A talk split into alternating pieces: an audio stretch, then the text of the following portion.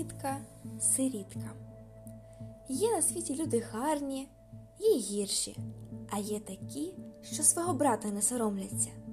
До таких то й потрапила дівчина. Залишилася вона сиротою, взяли її ці люди, вигодували і роботою заморили. Вона й тче, вона й пряде, вона й прибирає, вона й за все відповідає. А були в її хазяйки три дочки. Старшу звали одновічка, середню двовічка, а менша тривічка. Дочки тільки й знали, що біля воріт сидіти, на вулицю глядіти, а крихітка сирітка на них працювала, їх і обшивала, для них пряла й ткала, і слова доброго ніколи не чула.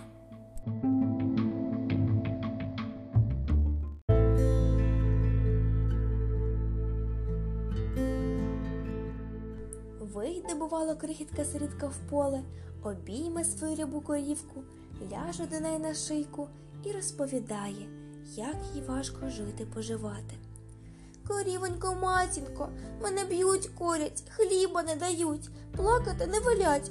До завтрашнього дня мені звелено п'ять подів напрясти, наткати, побілити і в сувої позгортати. А корівонька їй у відповідь. Красна дівице, влізь до мене в одне вушко, а він ще вилізь. Усе буде зроблено. Так і було. Влізе сирітка корівниці в одне вушко, вилізе з іншого, усе готово. І наткано, і побілено, і з сувою позгортано. Віднесе вона полотно хазяйці. Та подивиться, покрекче, сховає в скриню. А крихітці сирітці ще більше роботи загадає. Сирітка знову прийде до корівеньки, обійме її, погладить, в одне вушко влізе, він же вилізе і готовеньки візьме, перенесе хазяйці.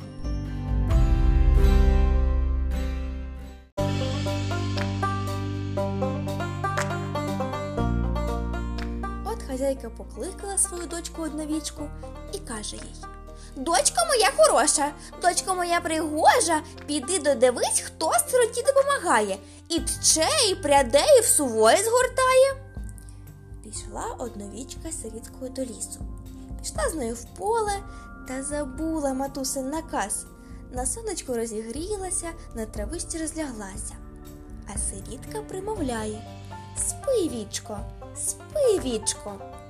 Вічко в одновічки й заснуло. Поки одновічка спала, корівонька все наткала і побілила, і в сувою позгортала. Так нічого хазяйка і не дізналася, і послала другу дочку, двовічку.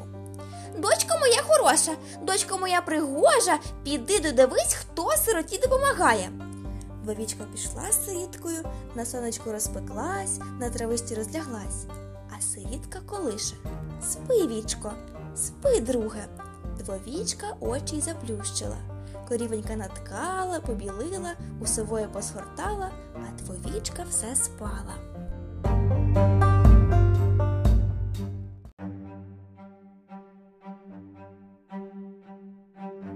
Баба розсердилася і на третій день послала третю дочку тривічку, а сироті ще більше роботи загадала.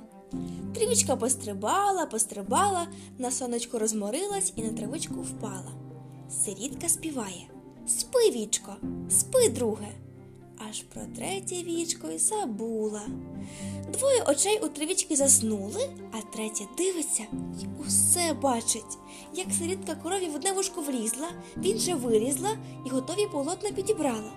Тривічка повернулася додому і матері усе розповіла.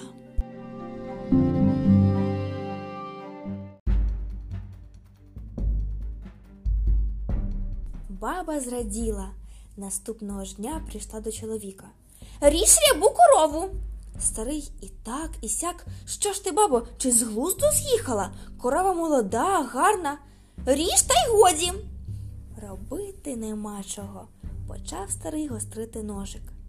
Сирітка про це довідалась, у поле побігла, обняла рябу корівоньку і каже Корівонько, матінко, тебе різати хочуть. А корівонька їй відповідає А ти, красна дівице, мого м'яса не їж, а кісточки мої збери, у хусточку зав'яжи. У саду їх поховай і ніколи мене не забувай. Щоранку кісточки водою поливай.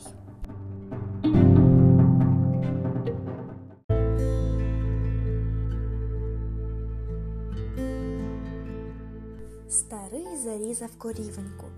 Сирітка ж все зробила, що корівенька їй заповіла. Голодом сиділа, м'яса її в рот не брала, кісточки її закопала й щодня в саду поливала. І виросла з них яблунька. Та яка гарна! Яблучка на ній висять на ливні, листочки шумлять золоті, гілочки гнуться срібні. Хто їде мимо, зупиняється, хто близько проходить, задивляється.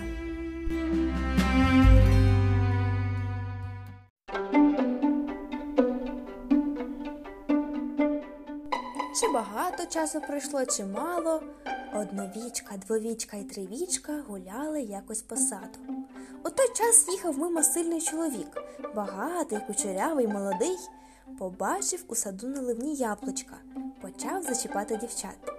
Дівиці, вродливиці, яка з вас мені яблучко піднесе, та за мене заміж піде.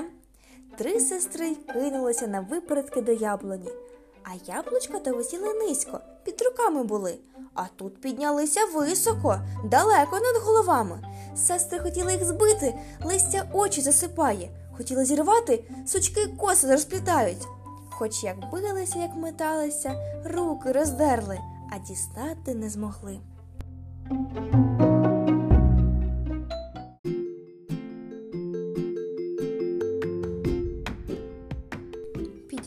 Сирітка, гілочки до неї прихилились, і яблучка до неї опустились. Почастувала вона того сильного чоловіка, і він із нею одружився. І стала вона в добрі поживати, і лиха не знати.